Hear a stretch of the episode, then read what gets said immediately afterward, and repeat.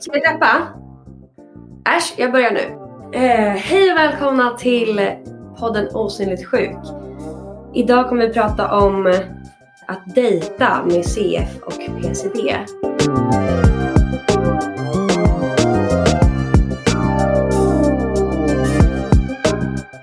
Och med mig har jag Nathalie som har varit en del av det här projektet sedan vi började.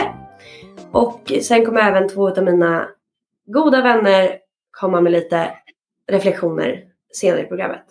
Men eh, du kan ju börja med att säga hej Nathalie. Och jag heter förresten Moa. Yes. Ja, hej. Hej.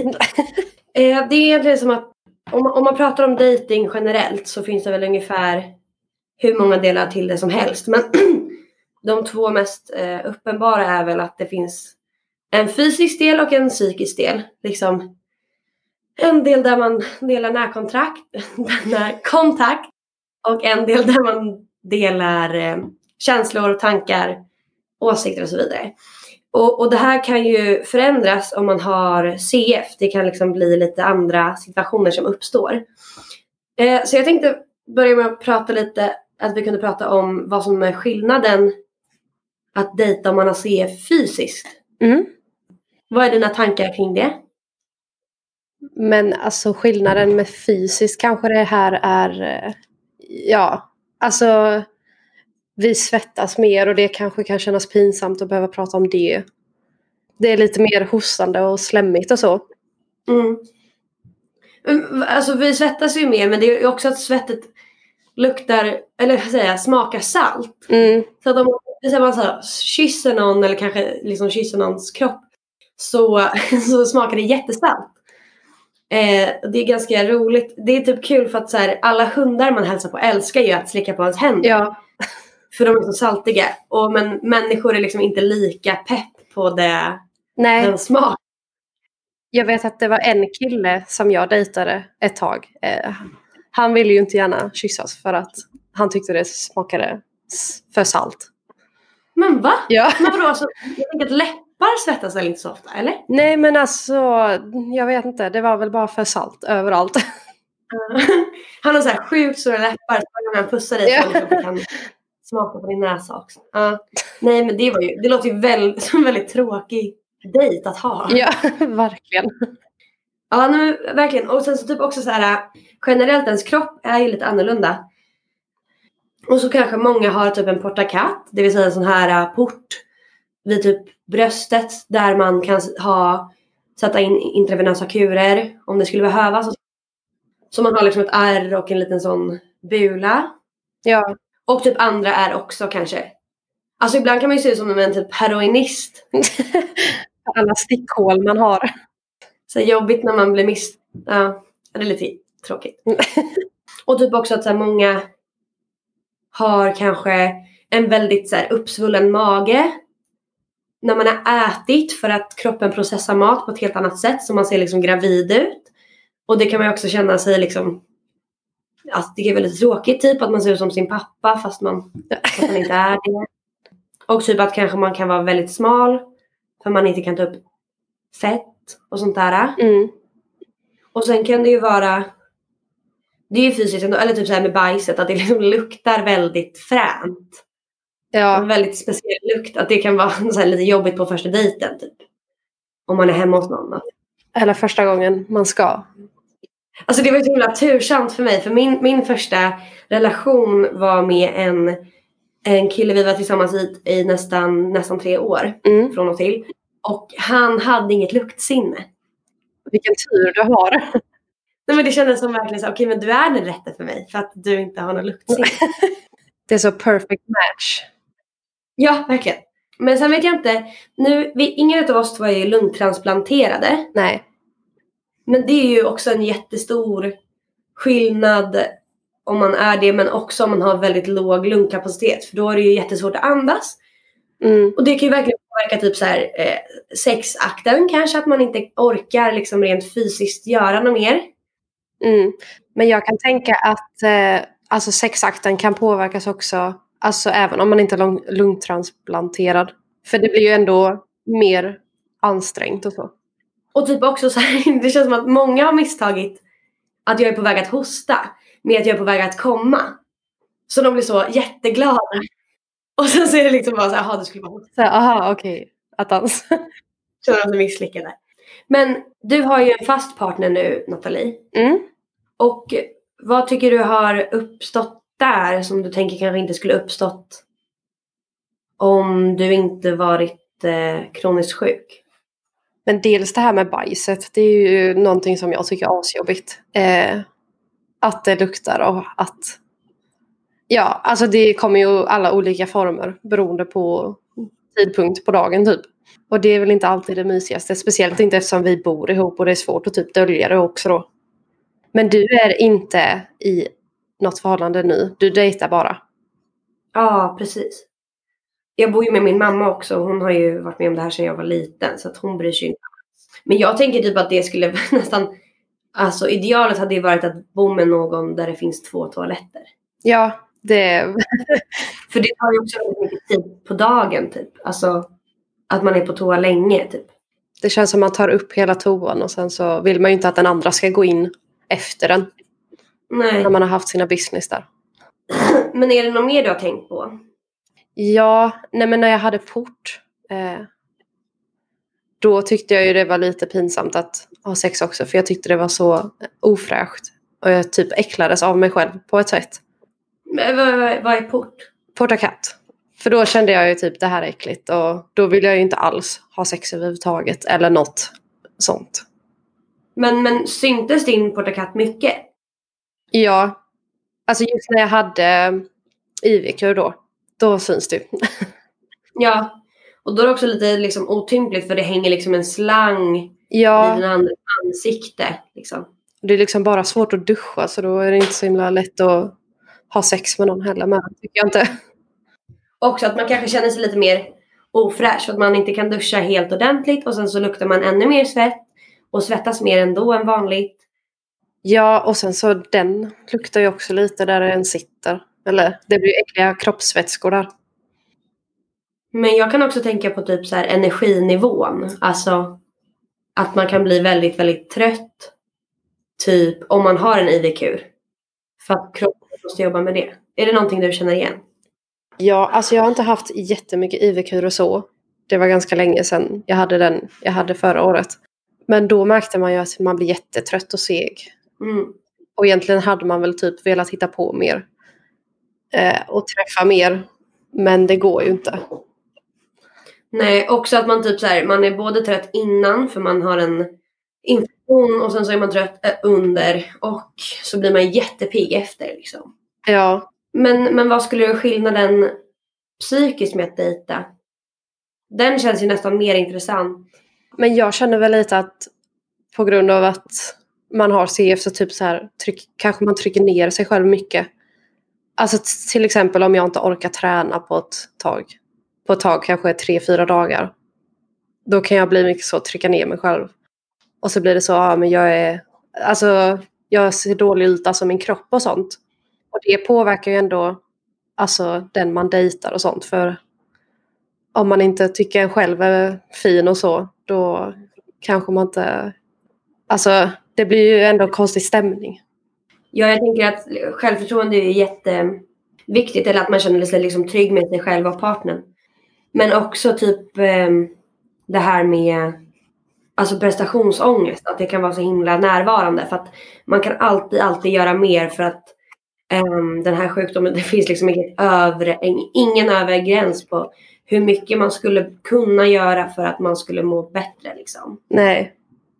För det bästa vore väl att träna så varje sekund, inhalera varje sekund. Ja men typ. Och det är ju liksom, så det är så här svårt att avgöra hur mycket man ska låta det ta över typ. Och sen så kan jag tänka mig att det blir svårt att hinna med dejting eftersom man ska hinna med så himla mycket annat. Som man måste på grund av sjukdomen. Och kanske att en viktig grej, i alla fall i vissa typer av dejtingar kanske som ska leda till kärleksrelationer, att, att man ska liksom sätta den andra före allt annat. Men att det är liksom omöjligt. För att om man gör det då kommer man må så dåligt att man ändå inte kommer kunna träffa den. Ja, det är fan jobbigt att vara nykär och ha CF. Ja, man hinner ju aldrig sätta den andra personen alltså, framför en själv. Utan man måste ju ändå alltid sätta sig själv först. Mm. Ja eller så sätter man den andra först och då så mår man piss. liksom. Ja, så blir det dåligt på andra hållet. Ja, nej, men så det är ju övergripande att man har ett alltså väldigt, alltså att man har ett ansvar för sitt eget liv som, som andra kanske inte riktigt känner av på samma sätt. Men också att kanske partnern eller den man dejtar också får ett ansvar. Ja, Mer eller mindre beroende på vad det är för människa. Men liksom över att så här, ja men om man är ute en kväll, liksom säga att man är i en grupp och den vill röka men den vill inte det för då kommer du bli passiv rökare. ja, Eh, alltså den måste ändå ta ett ansvar också över hur den ska leva sitt liv typ. Eller nu under corona att så här, men du borde inte träffa andra om du ska träffa mig. nej för att man själv kan bli sjuk och man vet aldrig hur det blir då. Men har det varit mycket sådana grejer, alltså sådana uppoffringar som du och din partner har gjort i er relation? På grund av CF? Mm, inte vad jag kan komma på nu. Nej jag tänker ju en grej som så här, ehm, som påverkar är ju typ så här att man typ inte kan vara lika spontan. För det känns också som en typisk grej när man är så här nykär att man bara, "Ja, men jag sover hos dig ikväll typ efter man har ätit middag. Och så bara, fast det kan jag inte för då åker jag hem först och hämtar mediciner och inhalationsapparat. Ja, Och den typen av liksom, för det kan ju också ta ett tag innan man känner, så pass, känner sig så pass bekväm att man vill liksom inhalera framför någon och sånt där. Oh ja, ja det kan jag knappt fortfarande göra. Nej.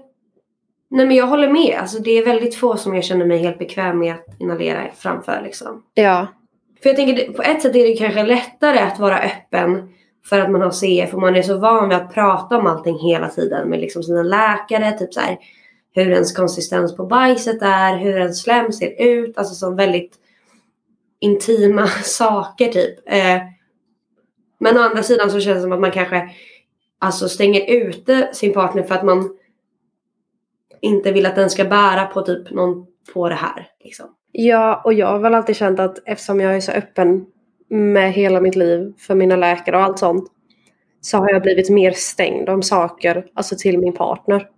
För det känns som, jag har ju redan berättat det för någon annan så det, det har redan kommit ut. Ja precis, kan vara svårare att liksom släppa in någon för man ändå pratar om det hela tiden. Ja, och sen vill man ju inte att någon ska alltså, se ner på en. För att man är sjuk så. Nej det är ju sant, det kan bli en maktfördelning som är jättekonstig. Ja, För det känns ju som att det blir det ju med ens föräldrar lite oavsett. För att de ska ta hand om en men det blir ännu mer så när man har en kronisk sjukdom och så vill man alltså, så kan det ju inte vara i en relation riktigt utan att det blir att det pyser ut på något annat lite sämre sätt typ. Om någon alltid måste uppoffra någonting för den andra liksom. Men jag tänker också så här, ja men framtidsplaner, resande, typ så här äh, att leva med typ ovissheten om man inte vet hur länge man kommer leva så man vill inte göra framtidsplaner eller hur bra man kommer må eller what not liksom. Ja, men innan kände jag så, alltså innan jag hade partner, så tänkte jag mycket så, alltså att jag ville resa mycket och uppleva allting som finns att uppleva typ. Men nu när jag har partner så tänker jag väl lite mer att jag måste sätta igång och bilda familj så jag hinner det innan man coolar bort typ. Precis. Och det kan jag tänka bara generellt att man känner att man räcker fan aldrig till. Och det gör man ju typ ändå inte i livet liksom. Men att det kanske blir ännu mer påtagligt när man har liksom 100% till att leverera för att överleva. Mm. Nej men vi, vi har ju pratat lite grann när vi har planerat så har andra i projektgruppen också berättat hur de ser på dating eh, och på typ att vara öppen med sin sjukdom och sånt där. Eh, det var någon som var sjukskriven och då blev det mer naturligt att hen berättade mer för andra att hen hade cystisk fibros eftersom hen var sjukskriven. Och typ kanske att det är lite olika om man drar hem någon från krogen, då kanske man inte säger att man har en lungsjukdom. Utan bara typ, ja det här är ett ärr jag har. Liksom, och går inte in på det mer. Medan om man är kär i någon så kanske man väljer att öppna sig lite mer. Mm. Och sen så typ att, att, att det kan vara väldigt lätt att dölja CF. Liksom för att man ser ganska normal ut typ. Um, så det kan ju vara lätt att typ um, skita i att prata om CF eller förklara hur uh, ansträngande det är att ha den här sjukdomen liksom. Men sen så var det någon också som tyckte att CFN begränsade uh, dens förhållande med andra personer. Alltså, jag vet inte riktigt, den pratade inte så mycket mer ingående om det men att jag antar att det är liksom både liksom fysiskt, psykiskt, rent liksom tidsmässigt och rutinsmässigt. Mm. Du lyssnar på Osynligt sjuk, en podd av och med barn och unga med sjukdomarna CF och PCD, alltså cystisk fibros och primär ciliär dyskinesi.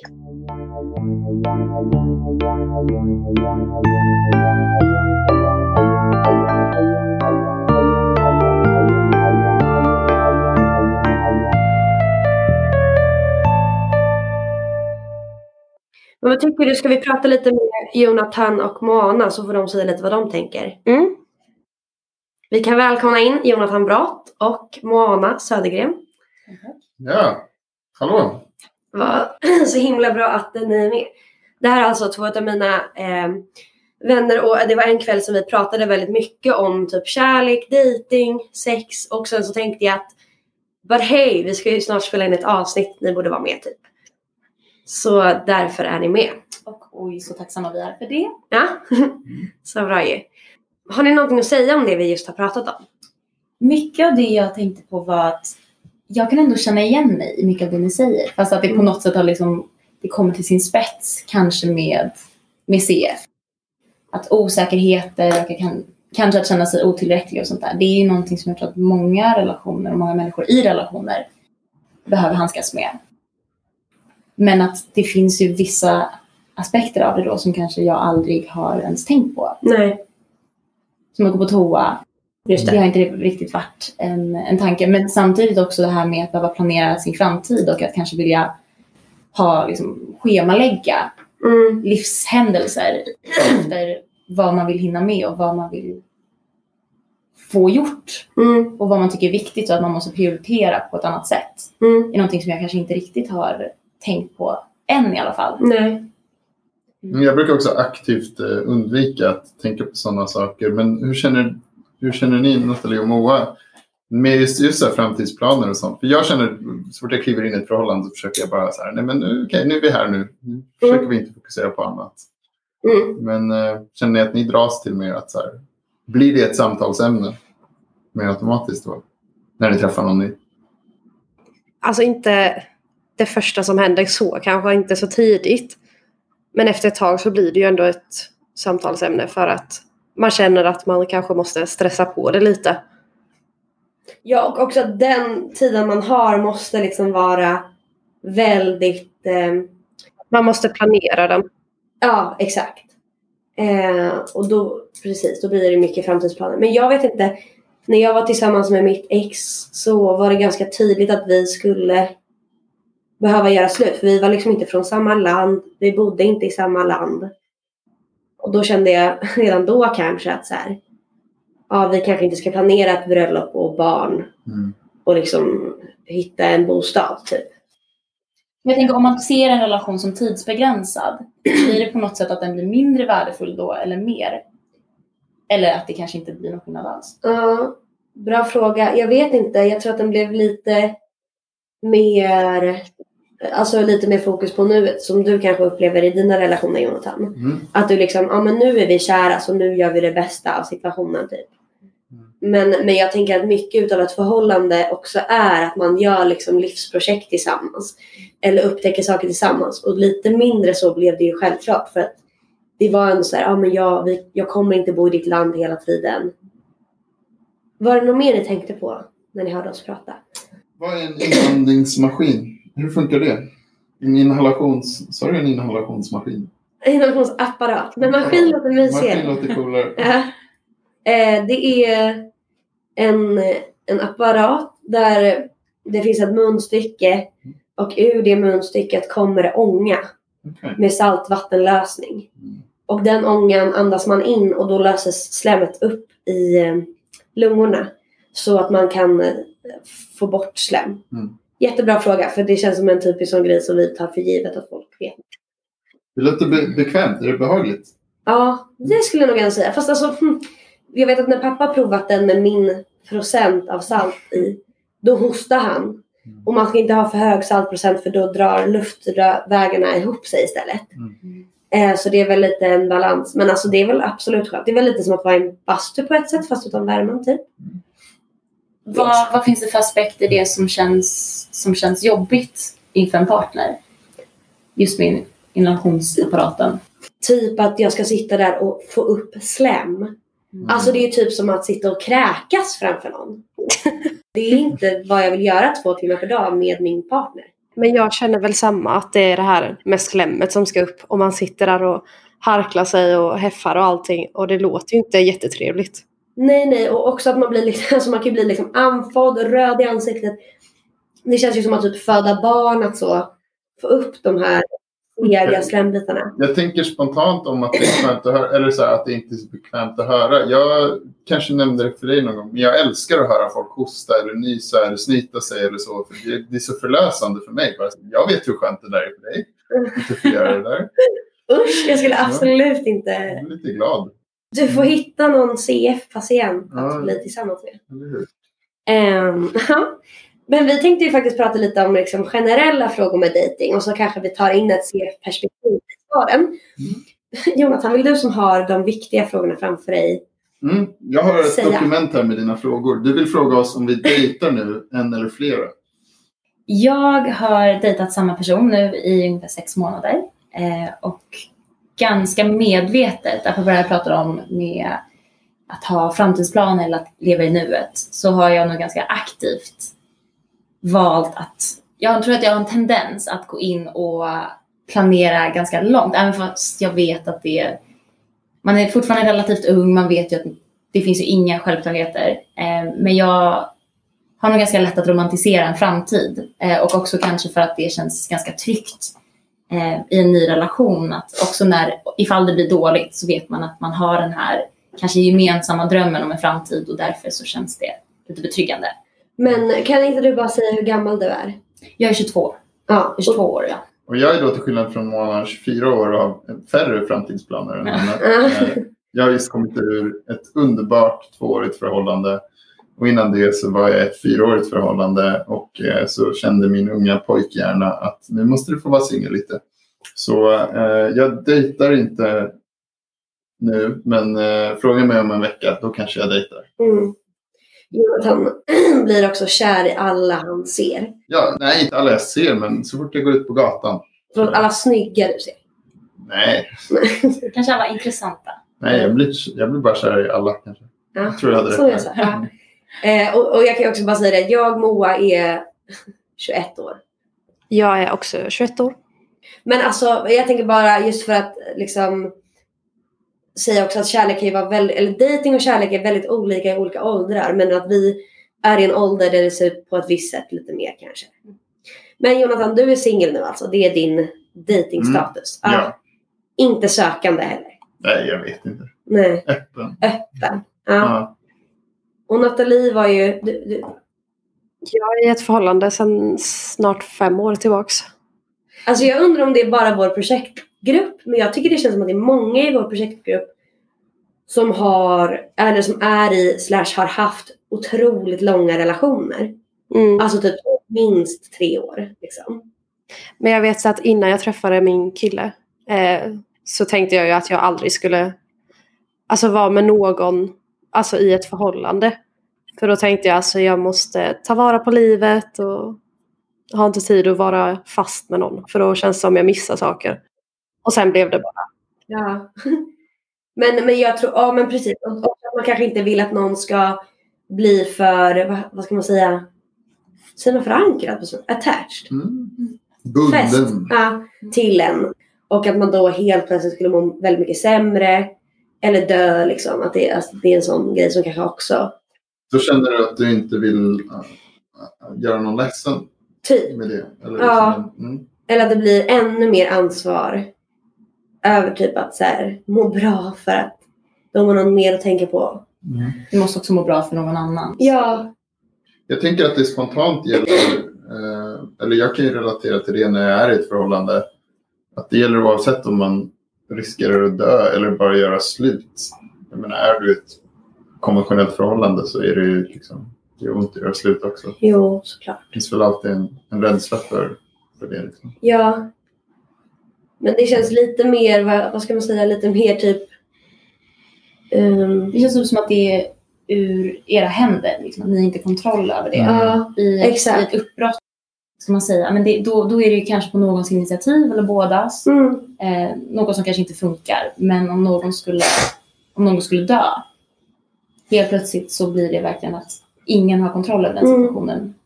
Ingens beslut, ingen vill att det ska ske. nej visst. Men, men eh, tror du det här är något som leder vissa med CF till att dras mer till öppna förhållanden eller till någon slags singelliv?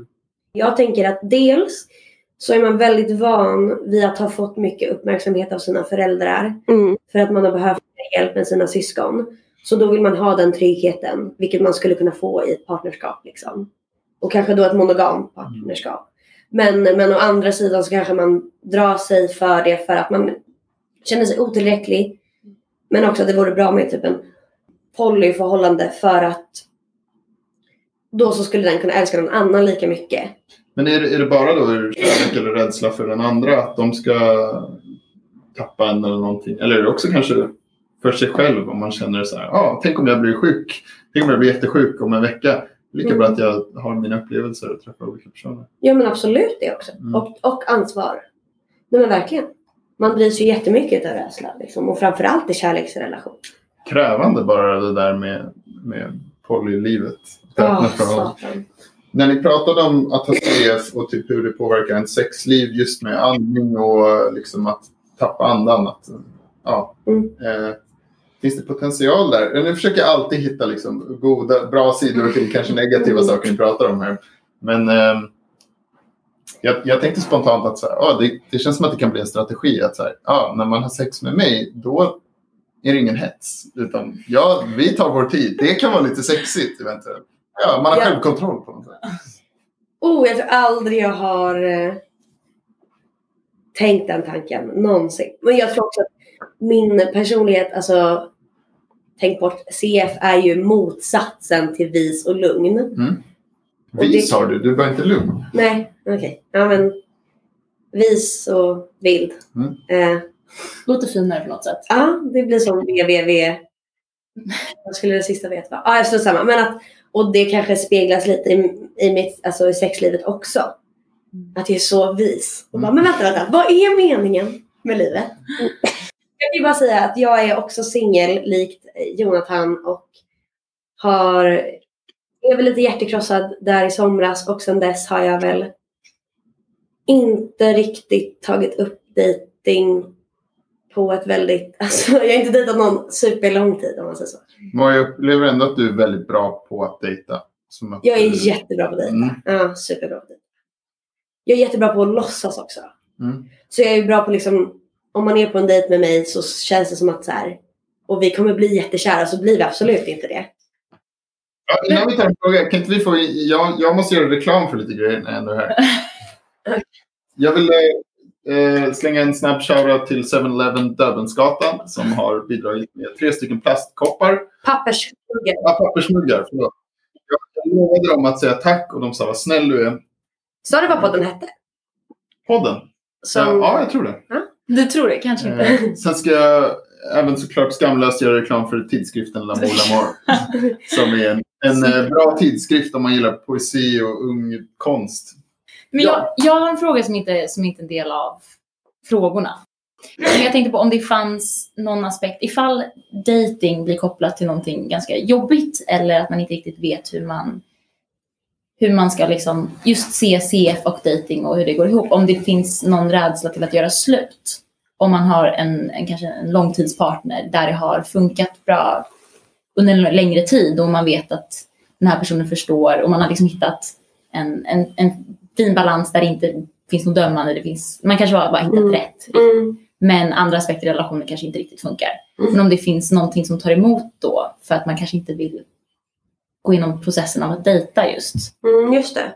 Men för jag tänker att äh, alla kan komma överens om att äh, det är jättejobbigt att göra slut med någon. Mm. Oavsett vad man har för livssituation eller oavsett hur dåligt och destruktivt förhållandet har varit och är. Och ofta, att, eller min upplevelse är att man kanske väntar åtta månader för långt med att göra slut. För man går och velar och så bara, men nu då, den här dagen var det jättebra och sen så, så vidare.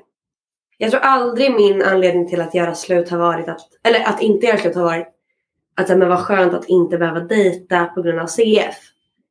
Eh, snarare så här jobbigt typ att få en livsförändring kanske. Mm. Bara generellt typ. Eller så här, behöva bygga upp min personlighet igen. Alltså så här, va?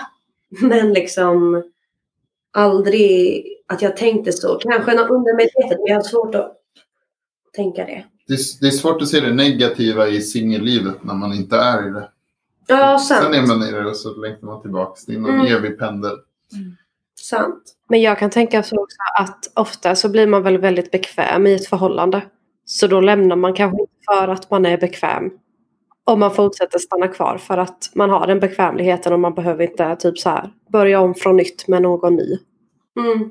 Ja. Men det är ju Ja, det- lätt att rationalisera att, att vara i en trygg relation även fast det inte är helt rätt. Men sen tror jag verkligen att så här, det tar ett lång tid, alltså väldigt lång tid innan man släpper in någon så pass nära att den får vara med på alla sjukhusbesök, vara med under alla inhalationer eller liksom se ens bajs i toaletten eller liksom Måste höra- de göra det? Ja, det måste de. Det är en så fem, femårsplanen att kunna se varandras bajs.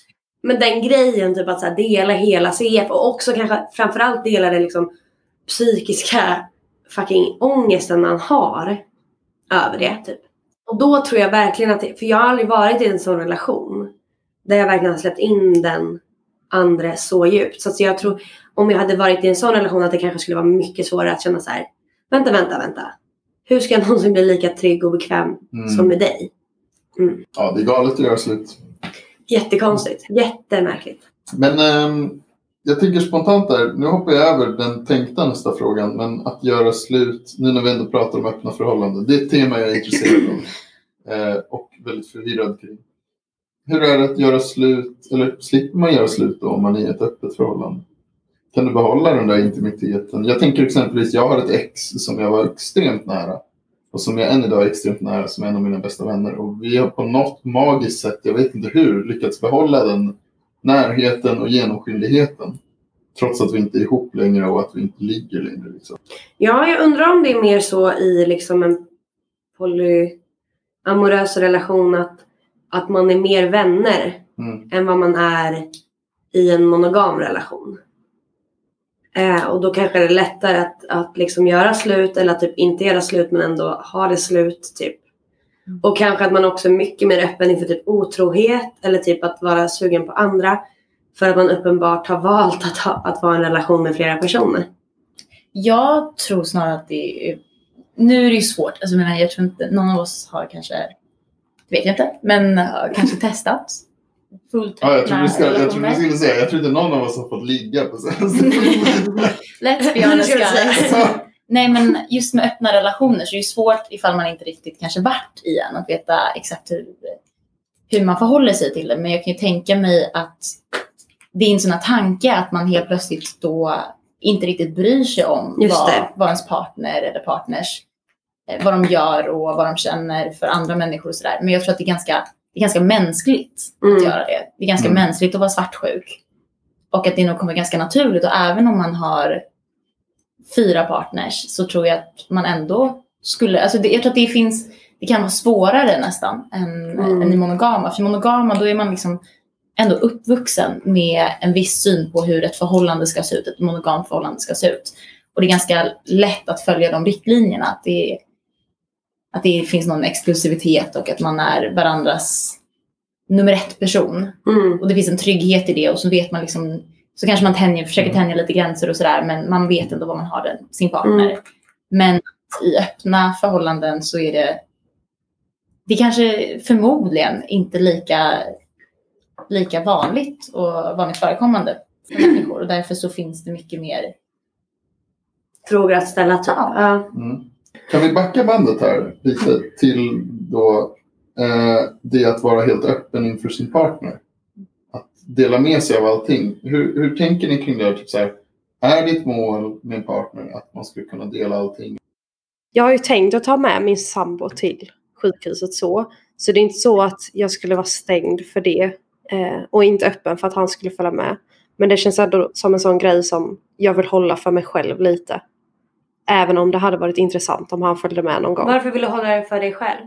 Jag vet inte men det känns som det är typ en annan del av mig som han inte vet om. Alltså lite så.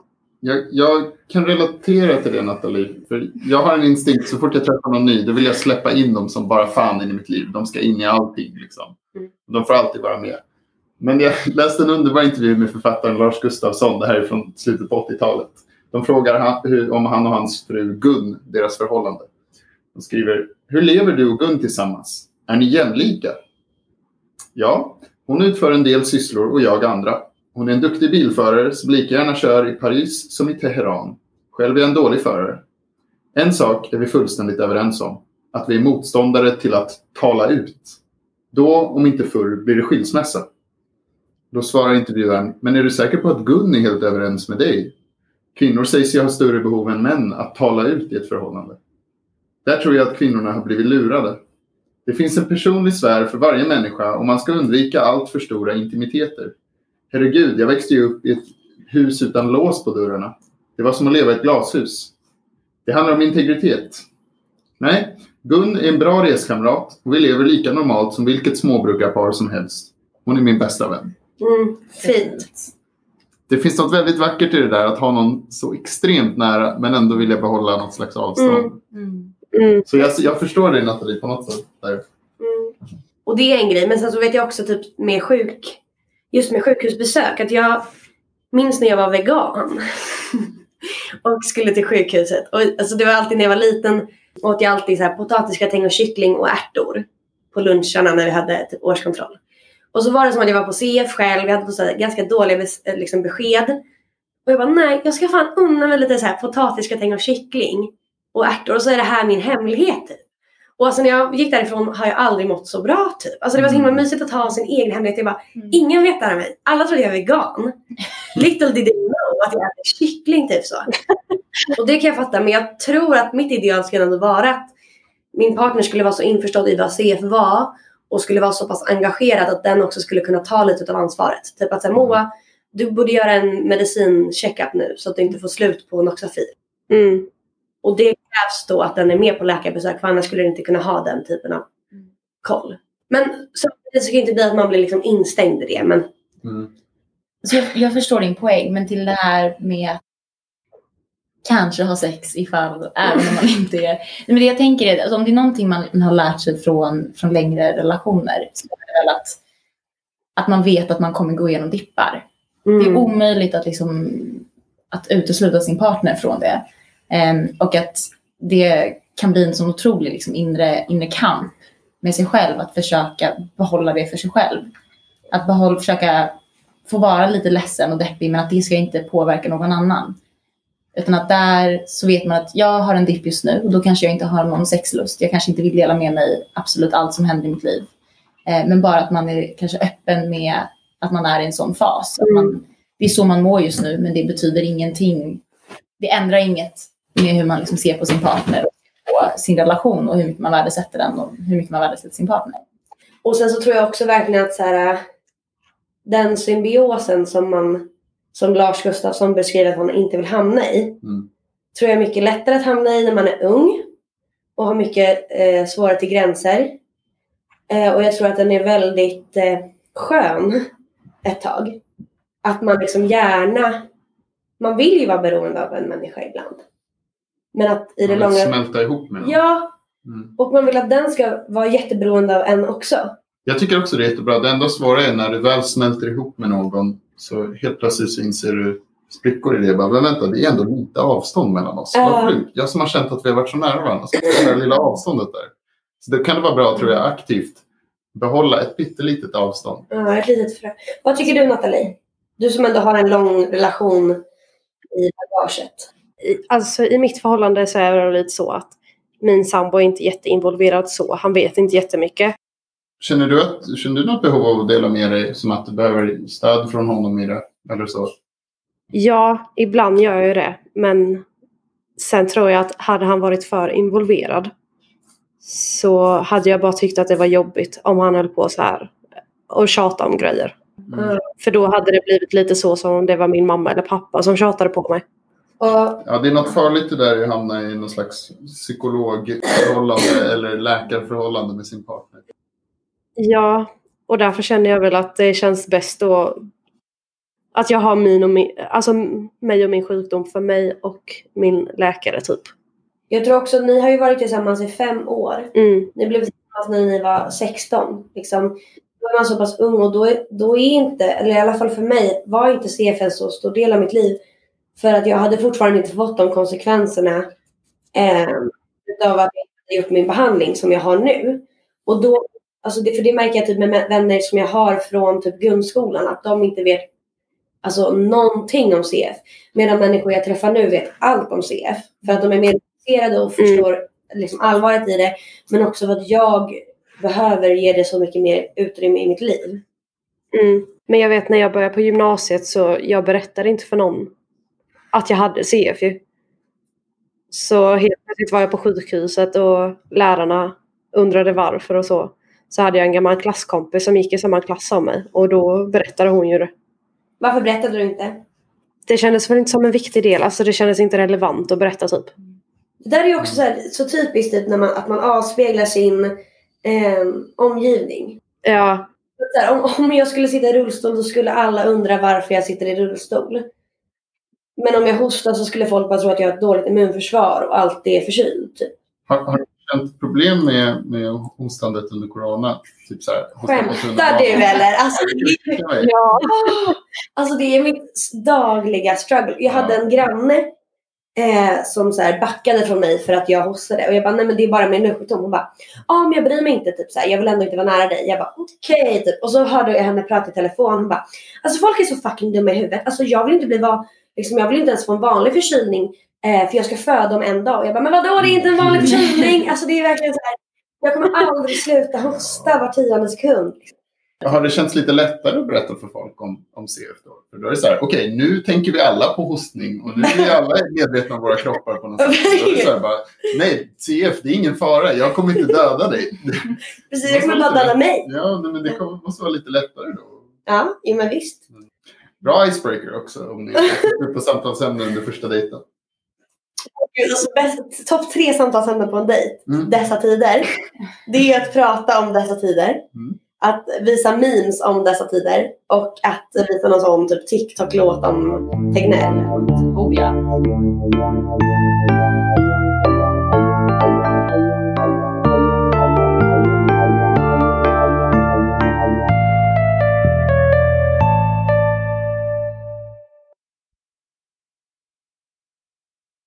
Jag har en fråga till Moa och Nathalie och det är, har ni någonsin dejtat någon som också haft CF eller liknande?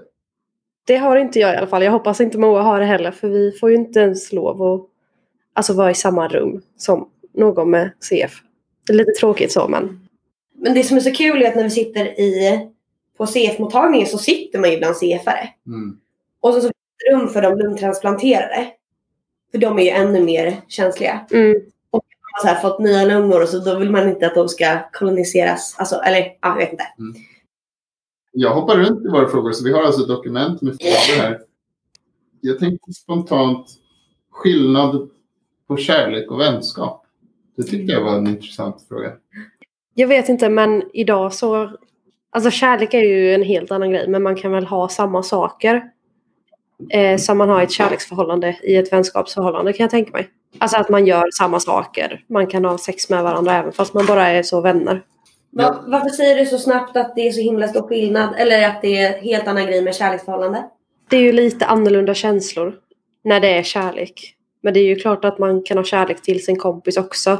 Men jag tror inte det är kärlek på samma nivå Nej.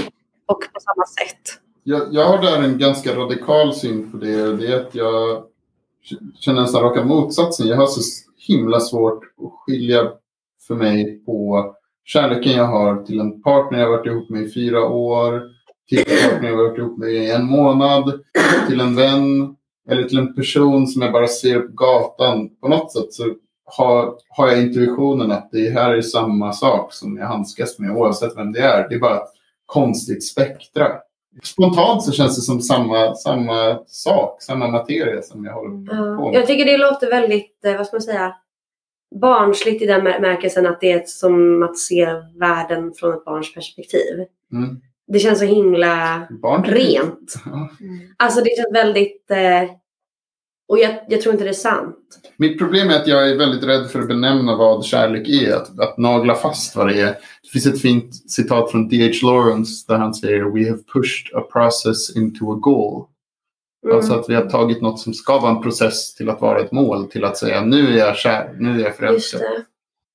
Jag kan bara inte se några gränser, men det är kanske en fel steg jag gör. Det är Det som- låter som att du har reflekterat över det kanske mer än gemene man. För ofta så blir det liksom att känslor är någonting som man kanske inte riktigt jätteofta reflekterar otroligt mycket över. Utan det är bara Framförallt så in, jag intellektualiserar mina känslor för mycket. Det är ett Ja. katastrofalt. Mm. Jag bara, Jag kan vara kär också, jag erkänner det. det går. Jag vet vad ni Du, snackar är- om, du, men är, jag tror du är det mänsklig. inte. Det är mänskligt. Men Jag vet vad ni snackar om, men jag tror det inte. Mm. En sak jag tänkte på. ehm, nu, jag har ju känt dig Moa sen du var bebis. Mm. bara för alltid. Men en sak som jag tänker kan vara kanske ganska lika mellan vänskap och relationer, men bara allmänt relationer, Mm. är att det blir mycket, när det kommer till din sjukdom så blir det mycket på dina villkor. På ett sätt som att jag skulle aldrig pusha dig till att berätta mer än vad du var bekväm med. Nej. Och mycket av, av det jag har lärt mig om sjukdomen, mycket kommer från dig. Mm. Men mycket kommer också från att jag tänkt, känt att jag inte kanske är den som ska känna att jag har plats att fråga ut dig. Mm. För det är ändå det är din upplevelse, det är din, det är din sjukdom och Mm. din upplevelse med sjukdomen kanske mer. Jag kan tänka mig kanske att det kan vara lite liknande i en, i en relation. Att som partner så kanske man inte känner att man har rätt att begära, kanske inte begära, Mm. men att vilja följa med till sjukhuset om det inte Nej, det. är det som personen som har CF. Och sen så tänker jag också att du som har känt mig så länge vet ju också du har också fått höra hur mycket jag blir sur på mina föräldrar när de tjatar på mig. Och typ inte litar på att jag kan klara av min sjukdom eller ta hand om den så som jag borde typ. Mm. Så då blir väl du väldigt liksom eh, influerad utav mina åsikter kring Mm. det. Jag blir mån om att det ska vara på dina villkor. Ja, för att du vill inte vara min mamma liksom. Nej. Och du, du nämnde ju det tidigare du tyckte att det, ehm, att det skulle kanske vara skönt att ha någon, eller jag vet inte om det var du, Nathalie, eh, att, med någon som kanske pushade lite och, och att man hade det tillsammans, liksom att man la över ansvaret lite på den Mm. andra också. Mm. Ja, det var jag. Ja, men jag tänker att det kan nog vara, det kan vara ganska svårt. För att Mm. jag menar, i, bara allmänt i relationer så är det väldigt svårt. Jag menar, om jag har komplex över någonting och nämner det och vill att min partner ska påminna mig om att jag ska tänka annorlunda. Kan vara något minnesgud som jag ska promenera mer. Mm. Det kan vara svårt att handskas med Mm. ibland. Att få det påmint som att då sätter det mer skuld på en själv att man inte gör det som man vet att man Mm. borde. Så därför liksom att säga det och verkligen uttrycka det så helt plötsligt så blir det som att någon då kan hålla det emot den. Att man inte Precis. Och att så här, det är väldigt svårt att finnas där helt liksom villkorslöst och inte få säga vad man tycker när det går fel. Alltså så här, om jag släpper in dig, du ska liksom ta allt ansvar för min sjukdom likt jag själv gör. Men sen får du inte säga någonting om min sjukdom. Alltså det blir väldigt liksom obalanserat. Får jag ställa en omvänd fråga här då? Som vi faktiskt har nedskriven. Är det roligare att vara tillsammans med en CF-are för att de tar livet på de tar mer vara på livet? Eller är det tråkigare för att en dödlig sjukdom är fett sad? Eh, ordagrant. Ja. Vad bra. Jag är väl mer eh, mot det deprimerande hållet. Än att jag tar vara på livet och gör det till en rolig grej. Mm. Så det kan nog inte vara jätteroligt att vara tillsammans med mig som CF-are. Jag tycker spontant, min upplevelse av er båda är att ni kanske till viss del tack vare era upplevelser med CF har fått sjukt mycket insikt om saker och reflekterar väldigt mycket. Mm. Nathalie, du och jag känner inte varandra, men jag har känt Moa ett- litet tag och eh, det känns som att hon tar vara på grejer. Jag vet inte om det är på grund av eh, CF, men... Eh, Eller damp. Nej, men jag, jag, kan säga, jag, jag känner absolut ingen som jag tänker, lever ut så mycket som, som du gör. Mm. Ehm, och ibland så är det lite att konsekvenstänket försvinner. Men också vardagen blir väldigt rolig. Ja. Och det blir väldigt öppet och det, det finns liksom det är tillåtet att komma på galna idéer och hitta på eh, sjuka grejer och göra en kväll av en helt vanlig liksom, tisdag. Och Mm. det känner jag kanske är lite, jag menar det är någonting som jag bara kanske inte riktigt reflekterat över utan att det har varit, liksom, det har varit Moa. Just det. Men samtidigt nu på, mot senare tiden när du ändå pratat mer om, om CF och hur det påverkar dig så, och också med corona. Ja, just det. För då var det under några månaders tid där det var väldigt seriöst. Och det var liksom de gångerna vi träffades så var det man hälsade med, med foten och spritade mobilen om du skulle hålla i den. Och TV. vara, vara utomhus liksom, i kalla mars. Ja. Eh, och sen så blev det kanske lite av en, en, en motreaktion då när det blev, det blev sommar. Men så tror jag det blev för alla, men, men kanske speciellt, speciellt för dig. Absolut. Liksom att ta vara på varenda dag. Den, Ja. Ja, det var ju dels att det, så här, corona blev eh, mindre utav en fara för att smittan gick ner men också att jag precis hade blivit dumpad av mitt, alltså en, en tjej jag dejtade länge. Och att då så bara, nu jäklar måste det hända saker. Typ. Mm. Så jag inte behöver tänka på det här. Typ. Men, eh, men jag tror absolut, alltså jag är rolig att vara ihop med tror jag faktiskt. Eh, kanske också den grejen att om jag mår dåligt så kanske jag håller det ganska mycket för mig själv eller pratar med mamma och pappa om det typ. Och min, mina syskon. Eh, och då så blir det liksom inte så himla hö, alltså så det blir inte så jobbigt för min, eh, alltså min partner. Så då är det bara roligt. Men jag kan tänka att det är kanske lite lättare att må dåligt när man dejtar folk än när man ja, är sambos. För att när man dejtar folk kan man ju kanske stänga av och behöver inte träffa dem just då. Nej precis, precis. Det, man blir mycket mer Alltså det är mycket mer genomskinligt med en lögn när man bor i samma hus och gråter i rummet bredvid. Ja. Ska vi köra en blixtrunda? Jag är nyfiken, vad har ni för syn på avundsjuka? Okej, avundsjuka är bra, kan bli dåligt. Min form av avundsjuka är dåligt. Okej, snabbt svar. Jag har väldigt svårt att vara avundsjuk. Eh, Mm. Vilket skapar någon typ av imbalans tror jag i en relation. Och makt. Ja, absolut. Eh, och nästan liksom tvärtom att jag kan, jag kan uppskatta att se uppskattning för, eller att min partner blir uppskattad. Eh, och jag, jag, men jag tror också mycket har varit att jag har varit i relationer där jag känner mig trygg. Mm. Eh, Och Men- överlägsen. men det, det betyder inte att, det betyder inte heller att om man är avundsjuk att man inte är trygg. Men, men jag, jag tror att jag, ja, det var, var inte så jävla snabbt. Nej, men jag, Det var intressant. nej, men jag, jag, jag har ganska svårt att känna just avundsjuka. Jag förstår det. Jag har aldrig riktigt varit avundsjuk, men jag blir ledsen om någon inte vill vara med mig. Jag kan säga enkel avundsjuka. Jag tänker att vi bränner av resten av frågorna som vi har skrivit ner. Vi har faktiskt varit duktiga och förberett oss. Sex och kärlek, hör de ihop? De behöver inte det tycker inte jag. Jag tänker ja, men kärlek finns inte. Och sex finns inte heller. Nu kommer poeten in. Här han som filosofen. läste kinesisk filosofi. Men Jag har förklarat mitt, mitt syn på kärlek. Eh, kanske. Men eh, sex. Kan jag, jag kan dra en liten spion om att Ja. sex inte finns. Men det kanske inte någon är Det vill jag inte höra. Tycker du också inte att vi finns? Eller? Nej, jag tycker vi finns. Okej. Nej, det är jag ekar. Så franska psykoanalytikern Lacan, han har ett härligt, max, ett härligt uttryck, en härlig slogan där han säger liksom det finns inget sexuellt förhållande. Det finns ingen sexuell relation. Det här är väldigt cyniskt. Men Och då det, menar han? då menar han att om vi har sex så är det egentligen inte så att vi hittar någon slags kommunikation och vi möter varandra och vi har ett förhållande utan egentligen så är det två helt olika grejer som sker. Ja just det. Att det Vi har, bo- vi har båda våra fantasier som vi projicerar in i det där och vi lever igenom dem. Och de, vi försöker få dem att komma ganska nära varandra men det är alltid lite glapp. Ja. Ibland kommer de samtidigt. Ja, Ja. precis. Mm. Ah, Okej, sex finns. Men, men jag tycker att det ligger någonting i det. Men också att sex så himla mycket har med egot att göra. Och så himla lite om typ faktisk tillfredsställelse att göra. Att man bara vill ha typ så bekräftelse. när jag var singel så träffade jag väldigt mycket olika killar. Och det var ju mest för att få typ bekräftelse över mig själv. För jag tyckte väl inte att jag själv var bra nog. Och sen lite att, ja, men om jag ändå inte ska träffa någon och vara med någon partner så. Så är det väl lika bra att träffa många olika så. Det är det man har vänner till. Att ha sex. Nej, Men- deras bekräftelse.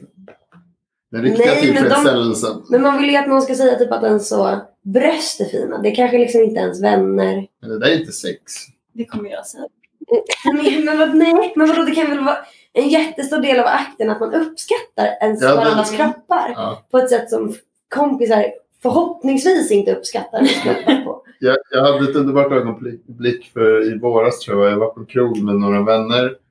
Eh, alla var tjejer och så helt plötsligt så lyfte en av dem upp en bild på sin telefon och bara Hörni, kolla in det här. Vi ser mina bröst fina ut på den här bilden. Så var det en bild på henne topless. Och alla bara Åh, vad fina de var! Och så var det en av dem bara Gud, Vad är det här för konstig kultur vi har? Där vi, vad underbart det här är. Moa skulle garanterat. Jag och min kompis brukar ju jämföra blygläppar. Mm. Eh, En gång i månaden liksom. ja, men, eller, den här vännen tycker kanske att hennes blygläppar inte ser ut som hon vill att de ska se ut. Men är det någon osäkerhet då? Som... Ja. Ja. Och sen så säger bara, nej men gud mina är så mycket fulare, kolla här. Och så, ja men det var, Det är ju kärlek. ja det är kärlek. Nej men till, till den frågan. Det är agapekärlek. Så bara ge, ge, ge.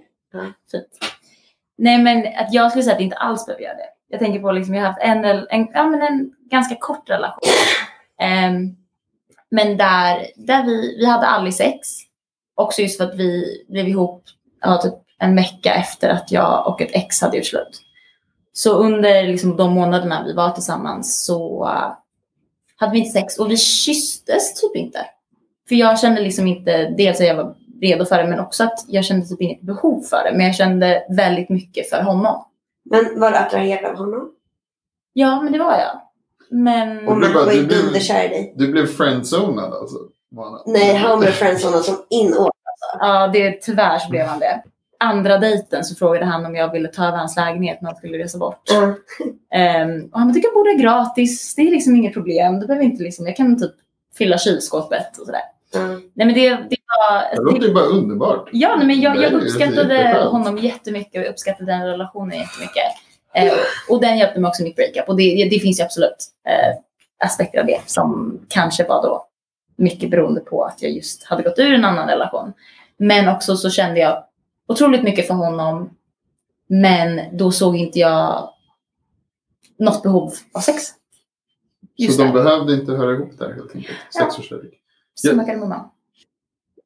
Men jag känner väl det att eh, men jag behöver inte ha alltså, kärlek för att kunna ha sex med någon. Jag tycker att man kan ha det ändå liksom. Jag behöver inte vara kär i någon för att ha det. Behöver du ha sex med någon för att kunna vara kär i någon? Mm, nej. Det tror jag nog inte. Jag tror man kan ha ett förhållande utan sex också. Mm. I förberedelse till den här podden så snackade vi lite om så här, vad har ni fått för information när ni har vuxit upp om just CF och dating och kärlek och sex? Och ni har tyckt att ni har fått rätt lite om jag har förstått rätt. Liksom. Ja.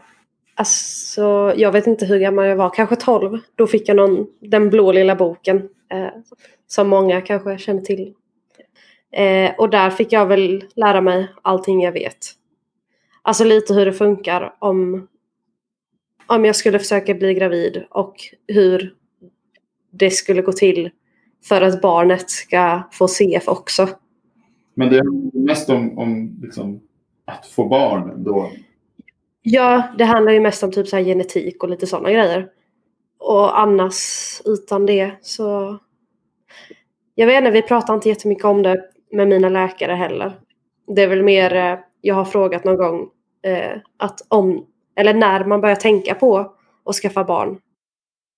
Hur man ska gå tillväga för att kolla upp ifall ens partner är bärare så att barnet slipper få CF. Kände du att du hade några resurser? Typ? Kände du någon som var lite mer erfaren än dig? Någon som var lite äldre än dig som också hade CF? Jag tänker, det är förståeligt kanske att, att eh, liksom, en läkare kanske inte kan ge en bästa datingråden. Men Mm. hade du något forum för att kunna träffa andra som var aningen äldre än dig som också hade CF då, som kunde komma med lite visdom?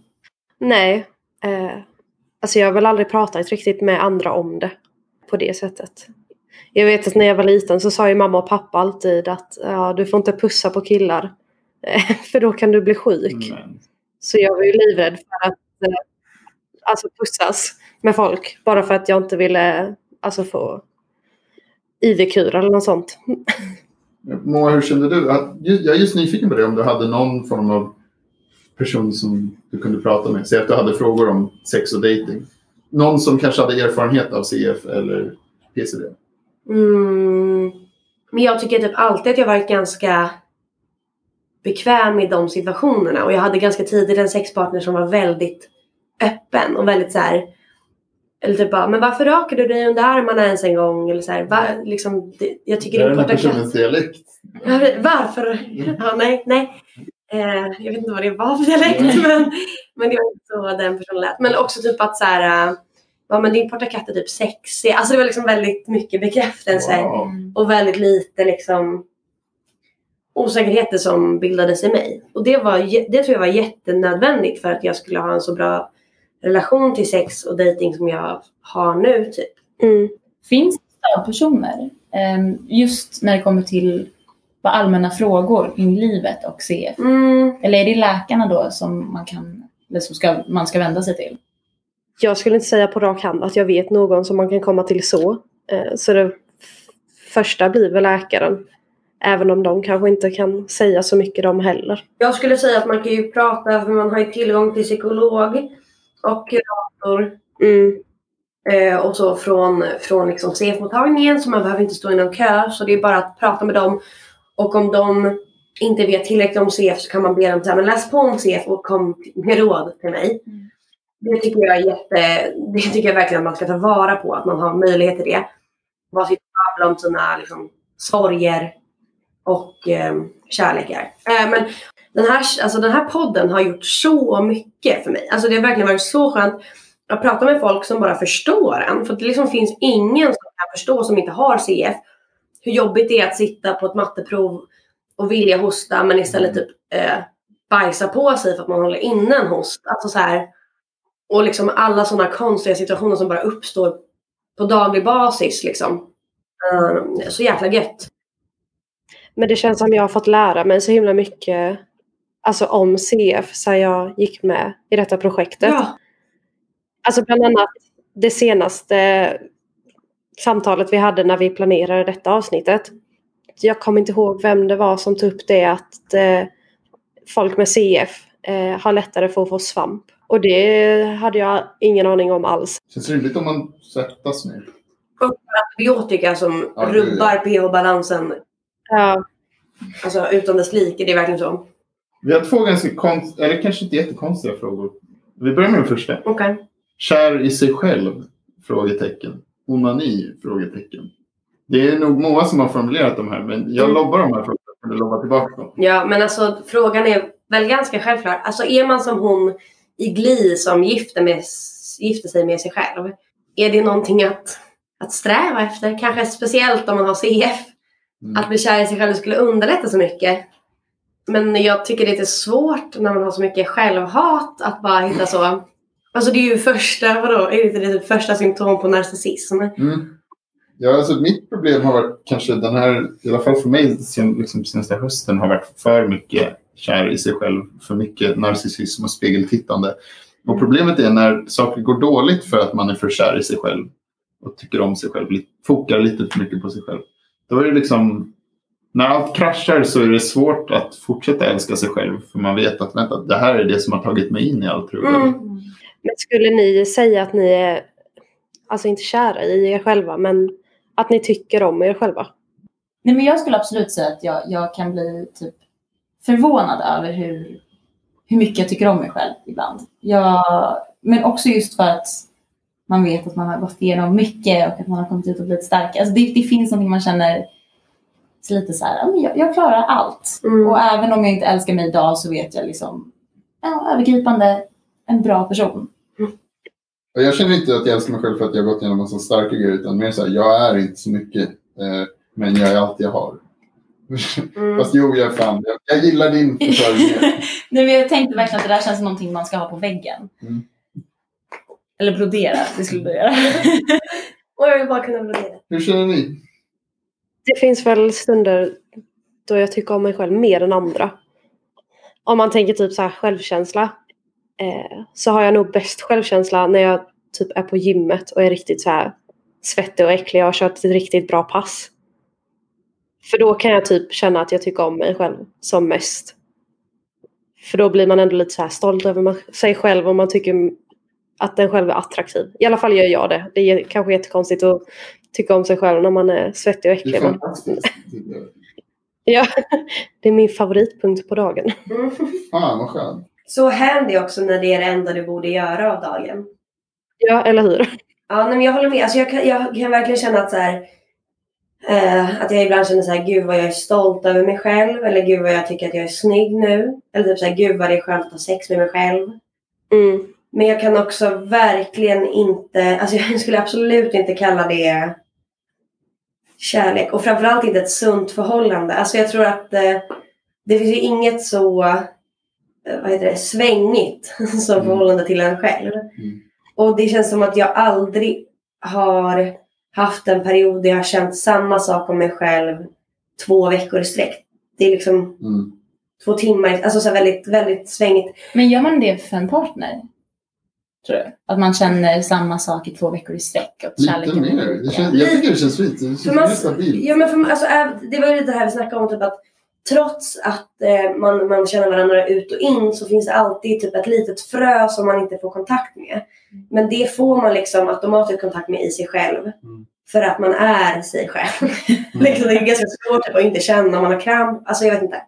Eh, men jag tänker också att så här, kärlek tycker jag väldigt mycket för mig liksom, eh, utspeglat eller liksom visat sig väldigt fysiskt.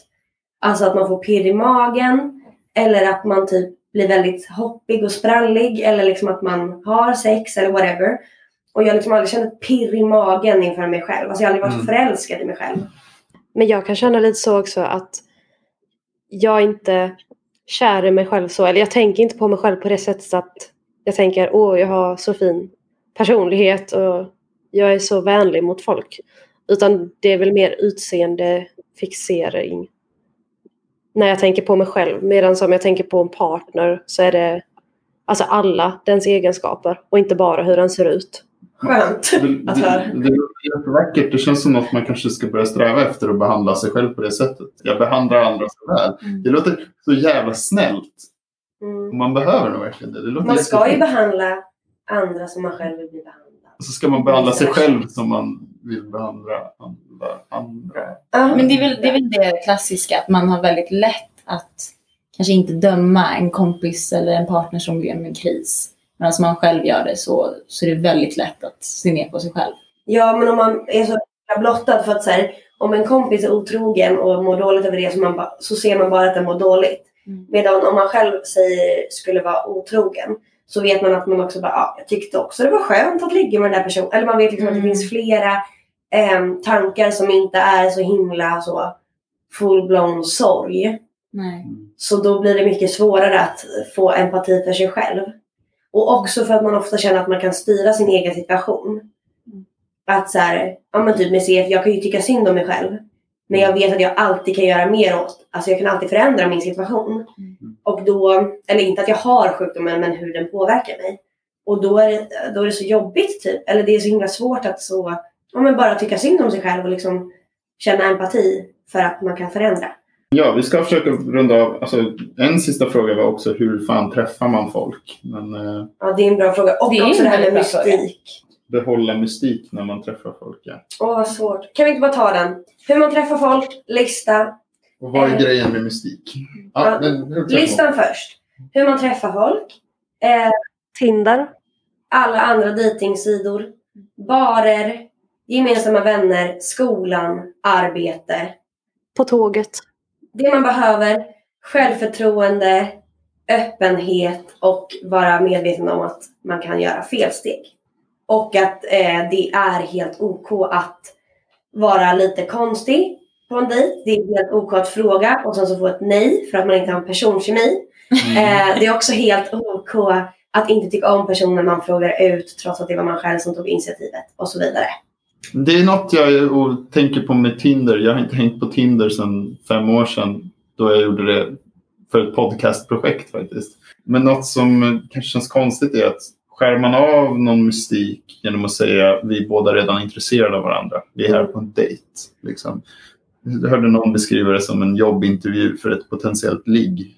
Men jag vet inte, jag känner mig rätt kluven där. Jag vill ju gärna bara bry, skära bort all mystik, alla lekar och sånt. Men sen förstår jag att ja, det finns kanske ingenting där under. Det är det som är förhållandet till andra personer. Det är mystik. Alltså jag tror att det, det finns ju en, en poäng i att det skulle se- kunna ses som en jobbintervju. Mm. Man båda har liksom skrivit på något kontrakt och uttalat att man är där för att träffa den andra.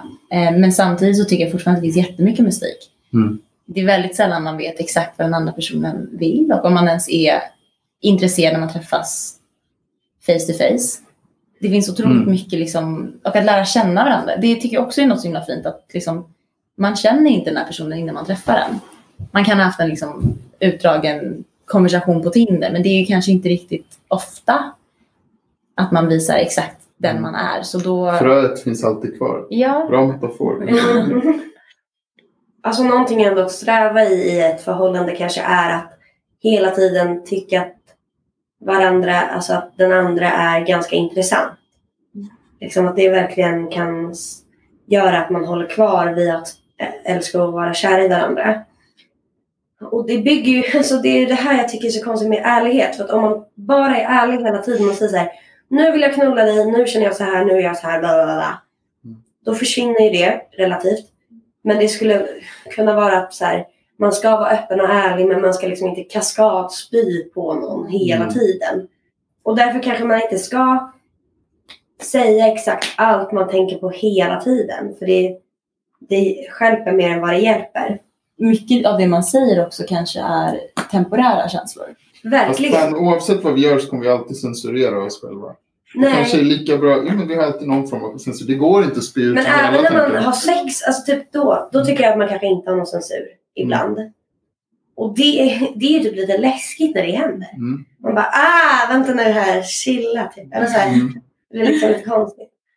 Jag tror också typ just det här med musik, att man gillar att känna att man arbetar med någonting. Alltså att man så här, långsamt, sakta men säkert pusslar ihop ett pussel. Och att man gör det gedigna arbetet själv. Och liksom inte bara får pusslet helt lagt. Mm. Nej, men det är väl det här med att lära känna någon och alltid hitta nya sidor. Det är väl kanske ett sätt liksom, där det fortfarande är intressant. Mm. Men samtidigt så tycker jag, speciellt om det är en relation som man verkligen värnar om, att kunna förvänta sig att, att man får veta vad den andra känner och går igenom och deras tankar och sådär.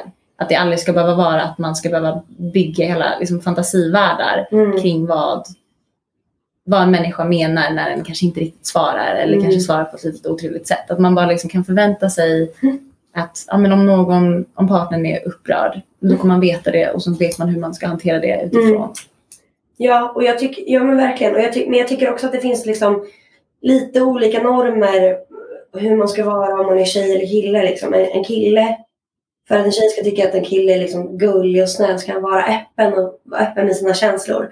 Och en tjej kanske ska vara mer mystisk och typ så här, ja men vara ganska svart och svår och typ inte prata så mycket känslor och vara mer liksom, vad heter det, realistisk och typ em, logisk. Jag skulle tro att det var tvärtom om man tänker på bara normer. Jo, eller alltså, man, alltså kanske kvinnor i större utsträckning är öppna, känslomässiga, mindre mystiska och män. Därför blir det mer attraktivt. Om, Precis, Ja. som att det är attraktivt, alltså trendigt med autistiska tjejer. Typ. Alltså den, den grejen.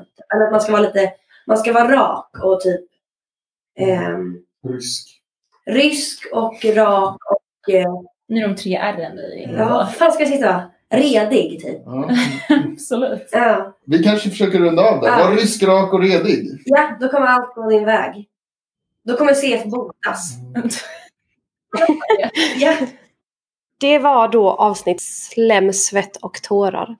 Eh, med mig, Natalie och Moa. Och även våra gäster Jonathan och Moana som vi tackar väldigt stort för att de ville vara med i den här podden. Eh, glöm inte att följa oss på alla våra sociala medier. Osynligt sjuk. Jo, det heter vi va? ja. ja. Ja, tack så mycket. Ha det bra. Fortsätt vara eh, ansvarsfulla medmänniskor och eh, eh, slicka inte på allt ni ser. Okej. Puss och kram.